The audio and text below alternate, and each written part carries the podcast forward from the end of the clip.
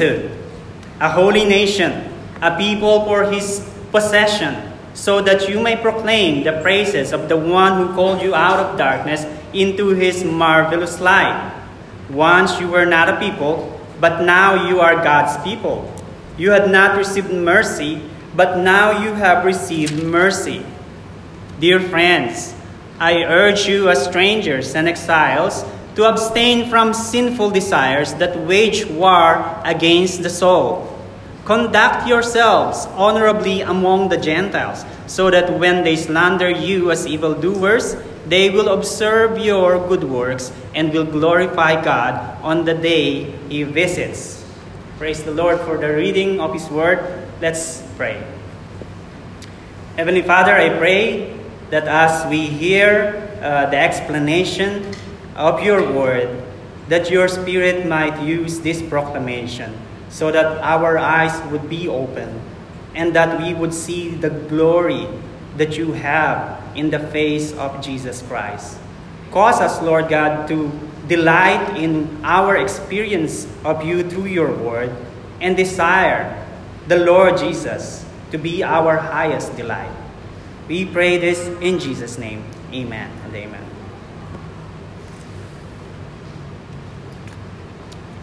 Identity. Identity is a famous word both in our modern society and Christian life.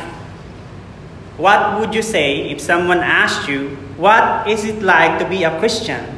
Or, How do Christians identify themselves? I'm giving you a little moment to think about that. Well, your response to this question is important because if you don't know how to describe who you are as a Christian, you may have a serious misunderstanding of what it really means to be a Christian.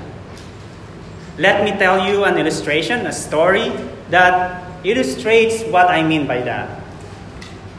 Uh, the majority of older people today can use an iPad, even if they aren't very tech savvy. Uh, in 2012, a 30 second video clip of a German grandfather and a younger woman who was cooking in the kitchen earned 1.7 million views on the internet. The old man can be seen cutting vegetables on a chopping board in the background, while the young woman steers a pot. However, it becomes clear right away that the chopping board is actually the iPad that his granddaughter gave him as a gift, as the old man put the veggies on the pot and wipes clean the iPad after rinsing it in the sink. Well, I can only imagine how terrified we would be at the thought of the same thing happening to our favorite gadgets. Now, seeing from the point of view of this young woman, we now understand how important it is to rightly identify valuable things we have in life. Otherwise, we might end up like this grandfather, not being able to fully enjoy his new iPad by utilizing it as his greatest chopping board. When we understand something for what it is not, we will not know its real value. And the same thing is true to our Christian identity. If we don't know who we are in Christ, if we don't know what we are as God has called us, it will affect our perspective in Christian life. We will see it the wrong way, and we might end up living differently than how God wants us to live a Christian life. Our text today help us avoid making this kind of mistake by giving us a picture, a better picture of who we are in Christ, so that we can appreciate how valuable is God's calling to us as His special people. And this is what I hope you will remember after this sermon.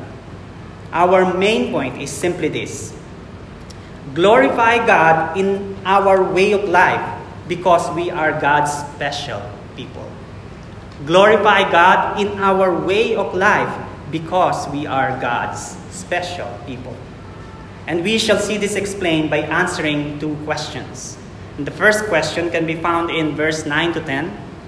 what does it mean to be God's special people? And then verse 11 to 12, we will see the answer what is it like to live as God's special people? Again, two points that we are going to see in this passage. What does it mean to be God's special people? And what is it like to live as God's special people? So let's proceed to the first two verses of our passage. Let's read it again from verse 9 to 10. But you are a chosen race, a royal priesthood, a holy nation, a people for his possession so that you may proclaim the praises of the one who called you out of darkness into his marvelous light. Once you were not a people, but now you are God's people. You had not received mercy, but now you have received mercy. Knowing what something isn't can help us understand better for what it truly is.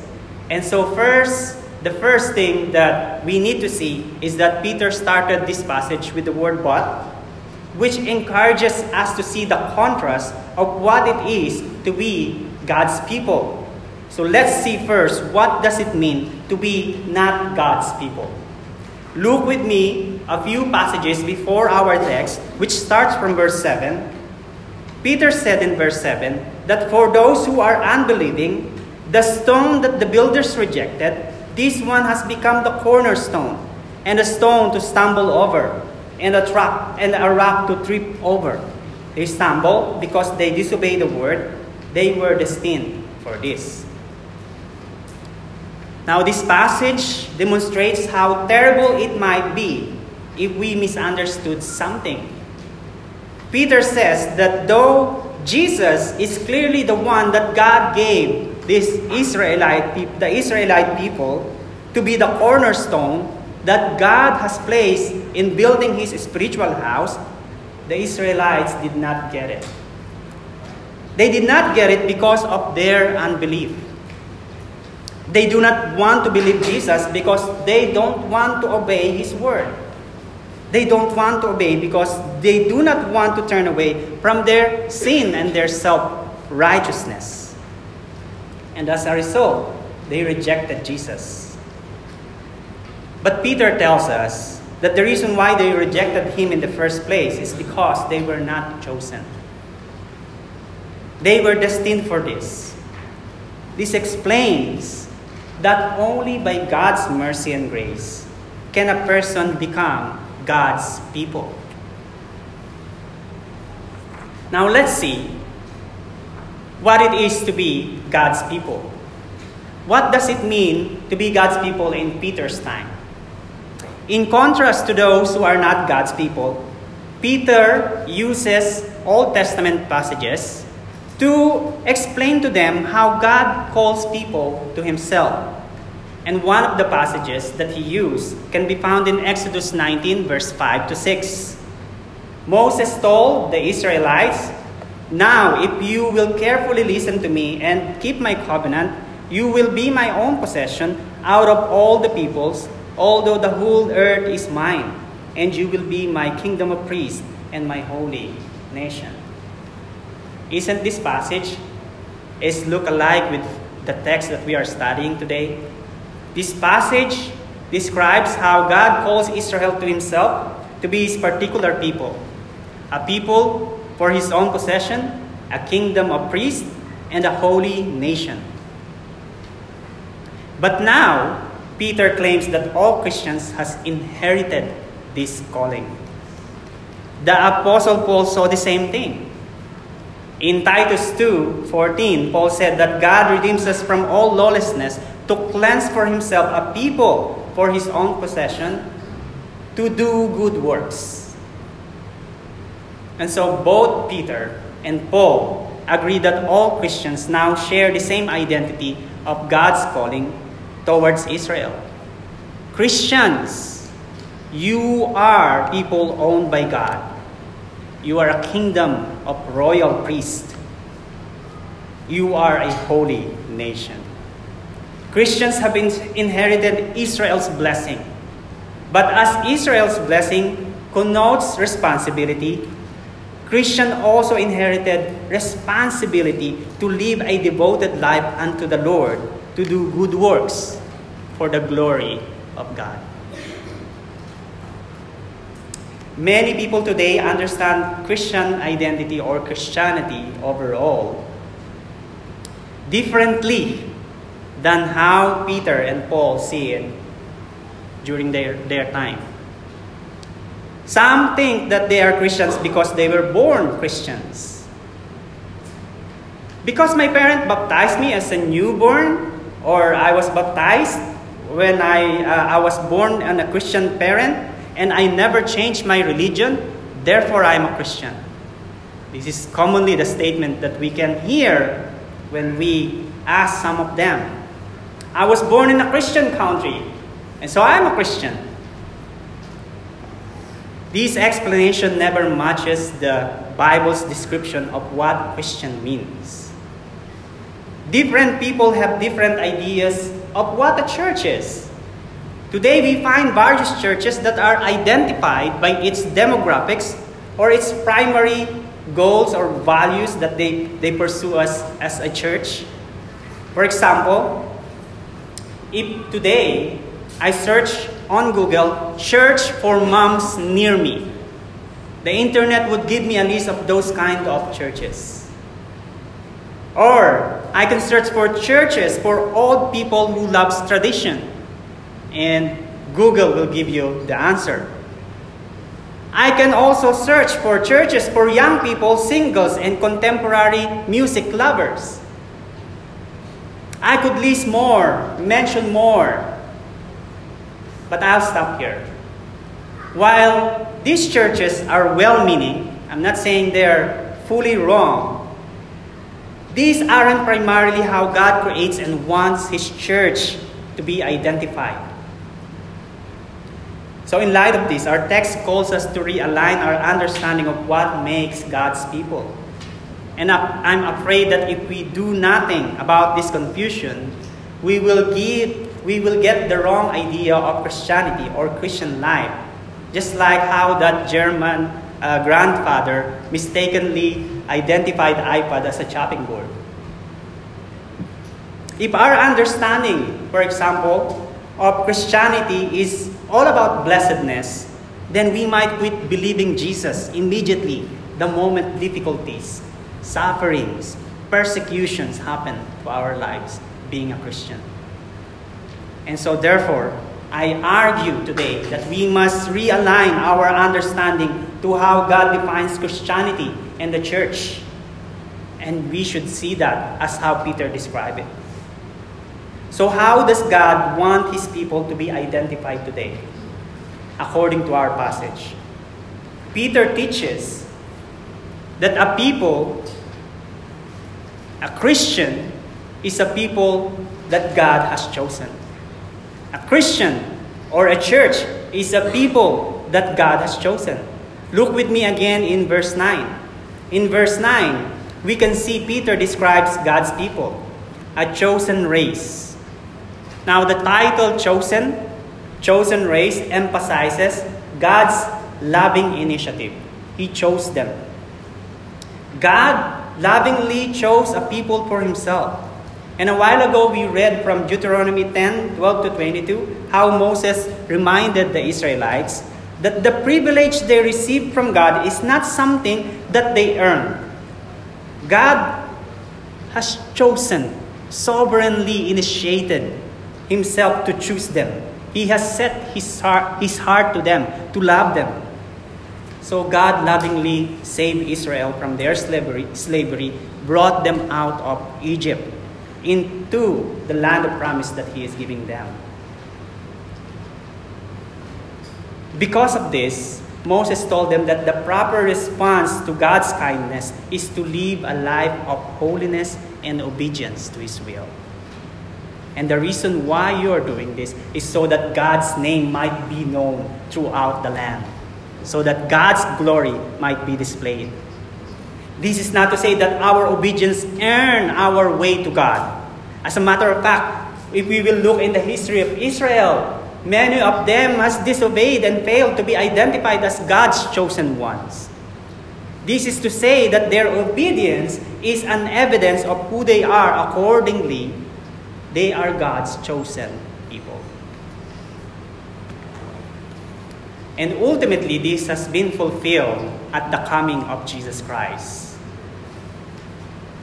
God's choosing of His people has ultimately happened when Jesus Christ, the true offspring, the true Israel, has shown His perfect obedience as the evidence that God is calling a people to Himself. In this regard, God calls all people to be united to Jesus Christ because He is the only one who has shown His perfect obedience and righteousness. Only through Jesus Christ can one be counted as God's chosen people. However, many people today get the wrong idea of what it is to be Christians. Many assume that Christianity and all the other religions are just the same. They all point back to God by doing a checklist of things to do so that I can be accepted by God. There's no difference between being a Christian and being this kind of religion, they say. But the Bible corrects our understanding of that. This means that if you are a Christian, you don't need to um, think that you need to pray, you need to read the Bible, you need to go to church, you need to be baptized, so that you will become a Christian. No, all these things are a result of God saving you through Jesus Christ. You do these things as an evidence that God has saved you, God has chosen you to be one of His people. Now, this leads to another important truth. Another truth that we can see from this passage is that Christians are a people that God values. Christians are a people that God values. Peter says, that God gave them the title royal priest. And so our service to our God is a service to a royalty, the King of kings and the Lord of lords. Israel gets to experience what it is to be near God. And so Christians get that privilege as well by virtue of their union in Jesus Christ. We get to experience how it is to be near God through the dwelling presence of God in His people. Hebrews 4.14 says that all Christians have Jesus Christ, the Son of God, who is able to sympathize with, with our weakness. We are better. We have better privileges than the Israelites because now we can come boldly before the throne of grace without being consumed because of sin. Why? Because God has given us Jesus Christ. Hebrews 7:27 says that we don't need to offer sacrifices every day to atone for our sins because Jesus has offered himself to us once and for all so that our sins have been forgiven. If this is your understanding of Christianity, this will give you greater confidence in coming before the presence of God and being his royal priest. You do not need the mediation of something like a secretary to the boss to get you into his office. No, you, we come boldly to the throne of the grace of God. We do not need the mediation of Saint Peter, Saint Joseph, or Mary, the mother of Jesus, to plead on our behalf because Jesus, the great high priest, is the one pleading for his people. We do not need to kill a lamb to atone for our sins because Jesus Christ, the Lamb of God, is the only one who has the clean hands, the only righteous one who can ascend before the presence of God, has offered his sinless and perfect life, righteous life, so that it can be shared and be, be imputed by God to those who will believe in Jesus Christ. We do not carry an insignificant identity God values us as His royal priest. The third thing that we can see in this passage is that a, a Christian is a people holy to God. Yes, God has chosen us to be His people. God gives value uh, to His people, but also God has called His people to a holy living. And Peter uses this language found in Exodus to remind Christians that many Israel, Israelites weren't able to live this kind of life. Many of them disobeyed, and many of them did not reach the promise. Therefore, it is a reminder for all Christians that our holy living is an identification that God has truly saved us. It is an evidence that God has truly saved us. And this is the reason why the church guard itself against unholiness. This is the reason Paul says to the church of Corinth, remove the evil person among you. And he warns the church in Galatia that a little sin affects the whole church. A little leaven leaven the whole lump. The church, as God's people, must be set apart from sin and unrighteousness. And this is the reason why I think every church must practice church membership and church discipline. We must practice church membership to identify who truly belongs to the holy people of God, those who have the right profession, pro, uh, profession of the gospel of Jesus Christ. Only those who truly understand the holiness through Jesus Christ should be part of His church. And this is the reason why also we practice church discipline by marking out ourselves from the unholy practices of the unbelievers so that the name of God will not be blasphemed by the unbelievers. We remove from the church those who are unrepentant from their sins and scandalously causing the, God, the holy name of God to be blasphemed by the ungodly. We protect the church because Christians, church, you are a people that is holy to God. You are a people that God calls out of darkness to become His church, to the people of light. God sets apart a people to Himself so that they can be a people of light and not a people of darkness. Romans 5.10 says that we were God's enemies before we were reconciled to God. 1 Thessalonians 1 9 to 10 says that we turned from serving idols to serve the living God. And brothers and sisters, this is the idea of conversion. This is the idea of repentance. It is a kind of conversion experience.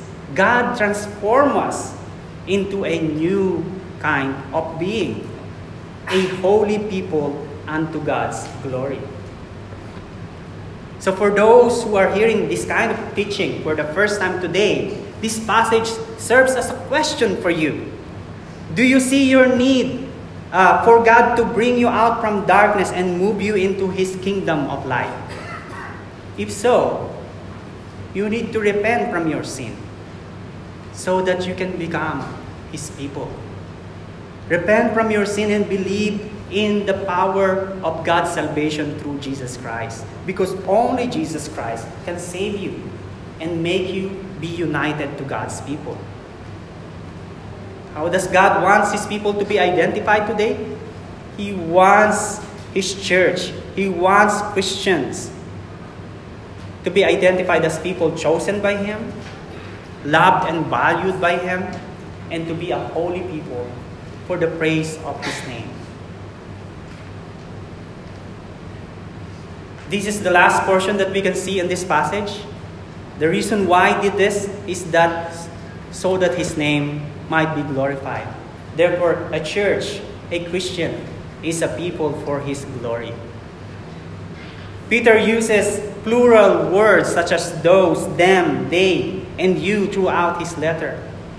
All of these titles like kingdom of priests, a holy nation, a people for his own possession, communicates a group of people. It communicates a corporate role. It communi- communicates a community.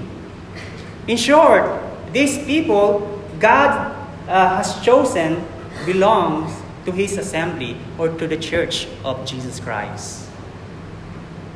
And they have a purpose. And what is that purpose? Peter says, so that they may proclaim God's praises. In short, the church displays the glory of God. Peter wants us to see that all these titles that belong to Israel now belongs to all Christians or belongs to the church so that we can live our lives to the glory of God's name. This passage urges us to rethink our idea of Christianity. If I would think that Christianity is all about me and what I can get from the church, then I am seriously mistaken. The right perspective is that God calls people to belong to His church.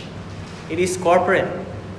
That's the reason why when you read Peter, James, John, Paul, and all the rest of the New Testament writers, they address their letters to the church.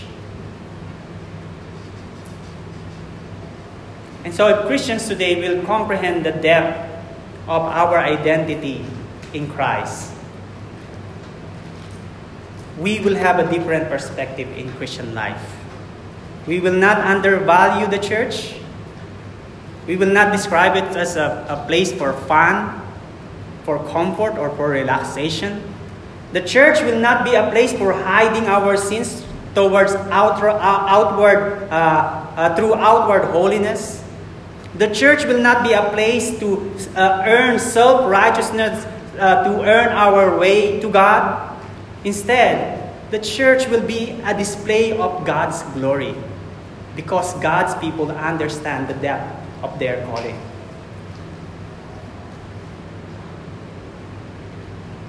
Now that we have described what it means to be God's special people, the next important question that we should answer is this what is it like to live as God's special people?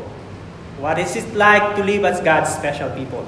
So let's look at our next passage, which is coming from verse 11 to verse 12. Dear friends, I urge you as strangers and exiles to abstain from sinful desires that wage war against the soul. Conduct yourselves honorably among the Gentiles, so that when they slander you as evildoers, they will observe your good works and will glorify God on the day He visits. This letter that Peter has written is not written primarily so that Christians would have a better opinion of themselves. There is a deeper reason why Peter has written this letter. And the reason is to remind them of their calling.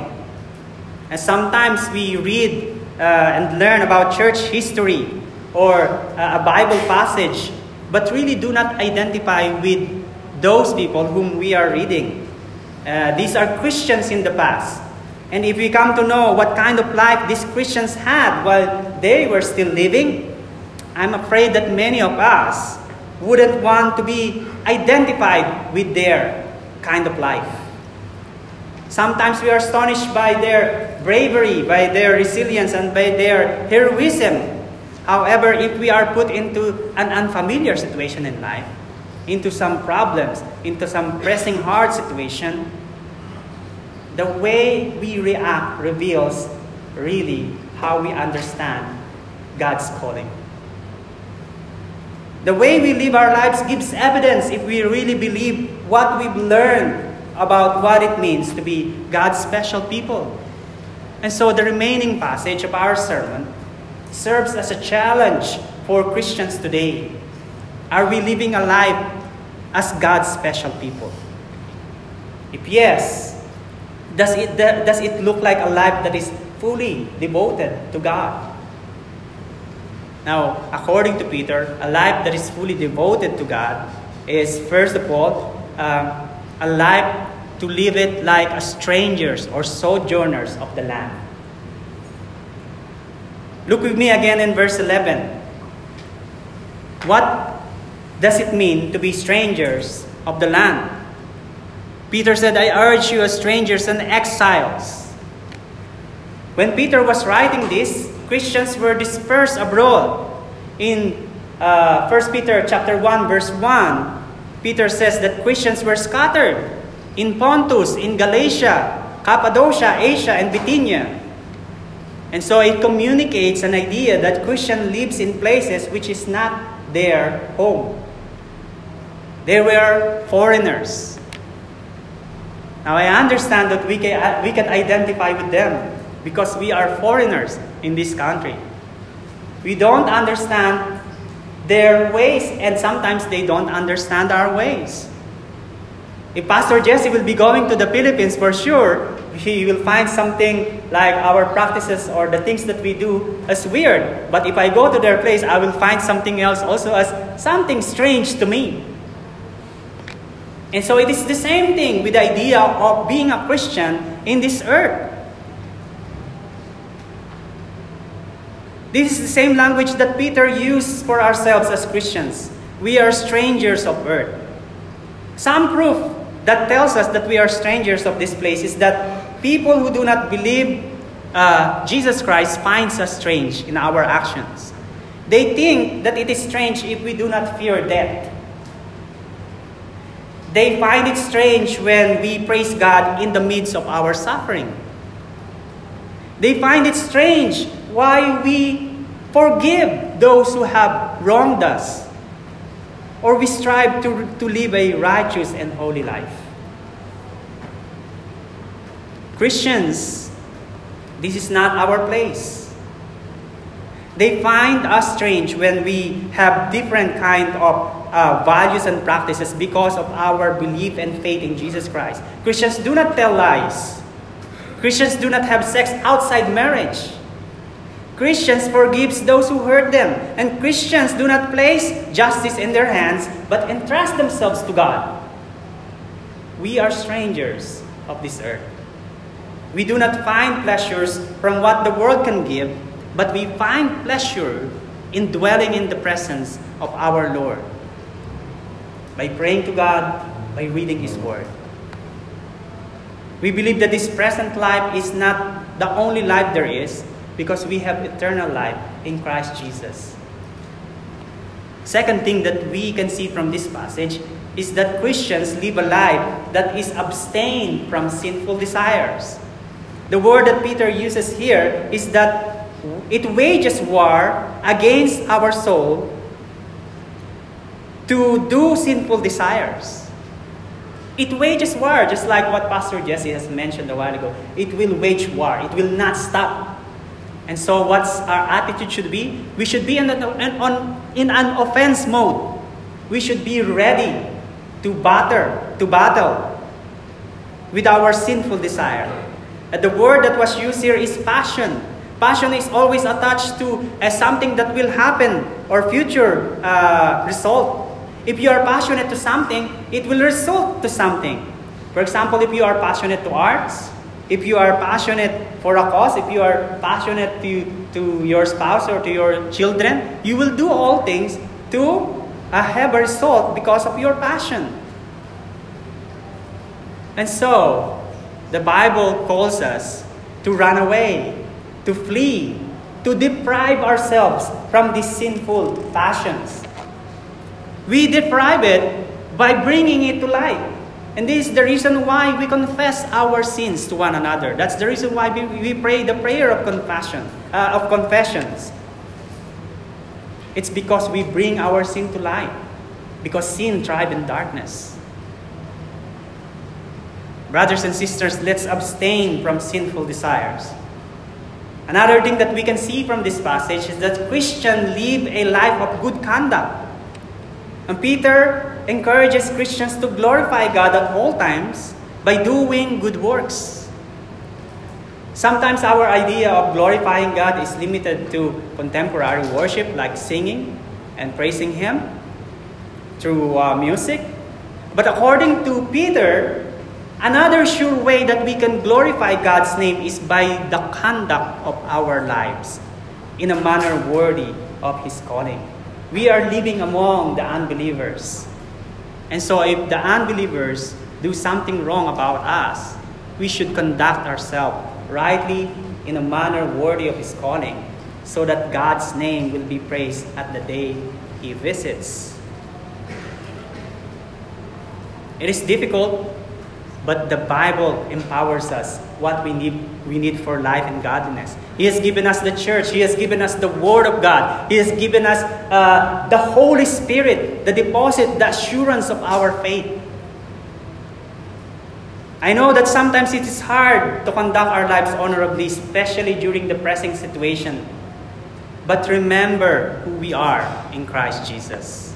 This is the only way we will be able to do good works for the praise of His name. Some helpful rem- reminders are in the form of question.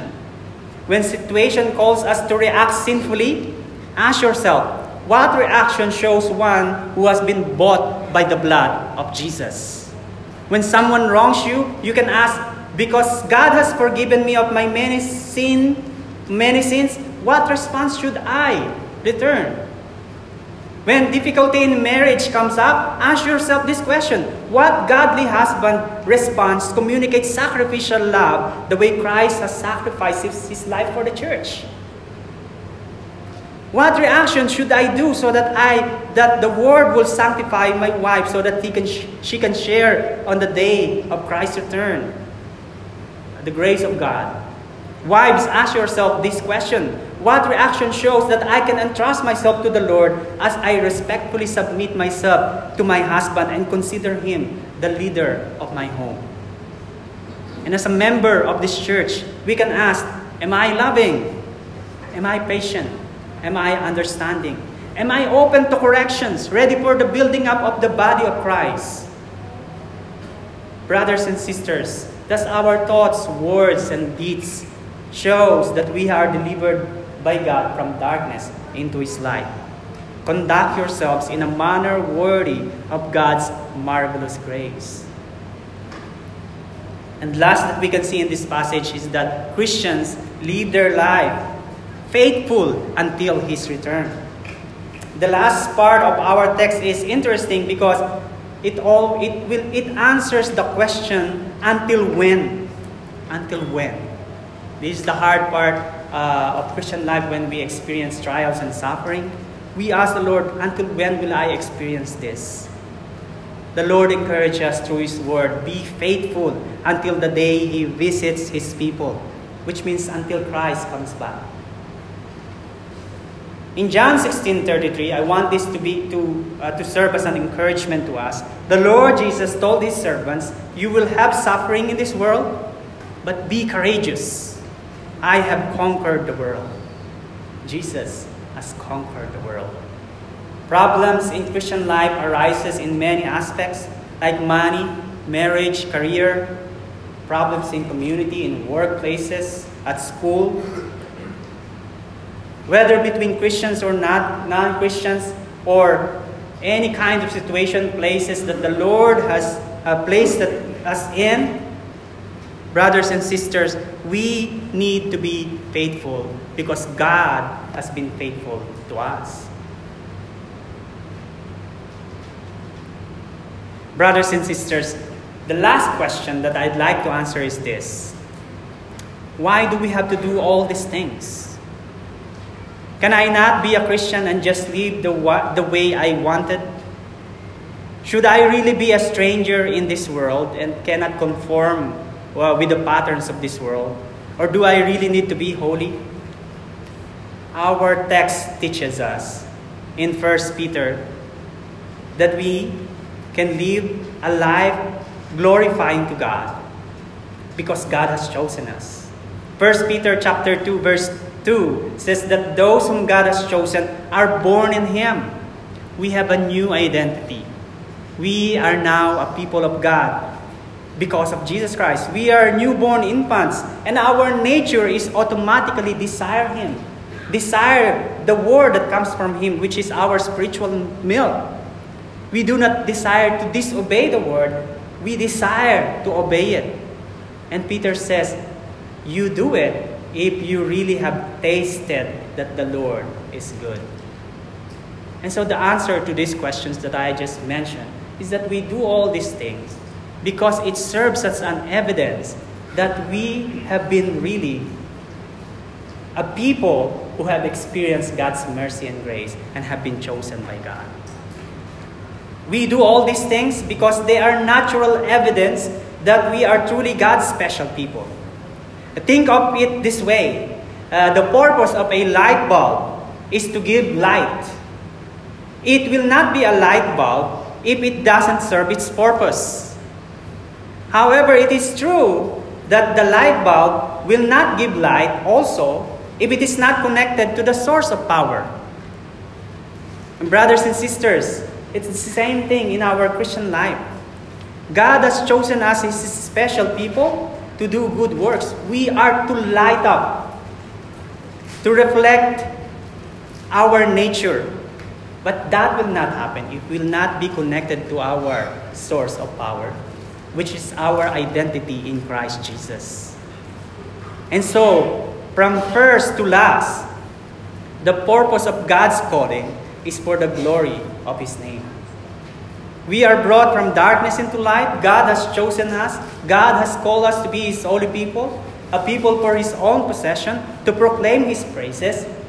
But we, we need to live our life fully devoted to Him, holy unto Him, so that when the Gentiles bless, uh, uh, speak evil about us, they will glorify God in the day when Jesus Christ visited us.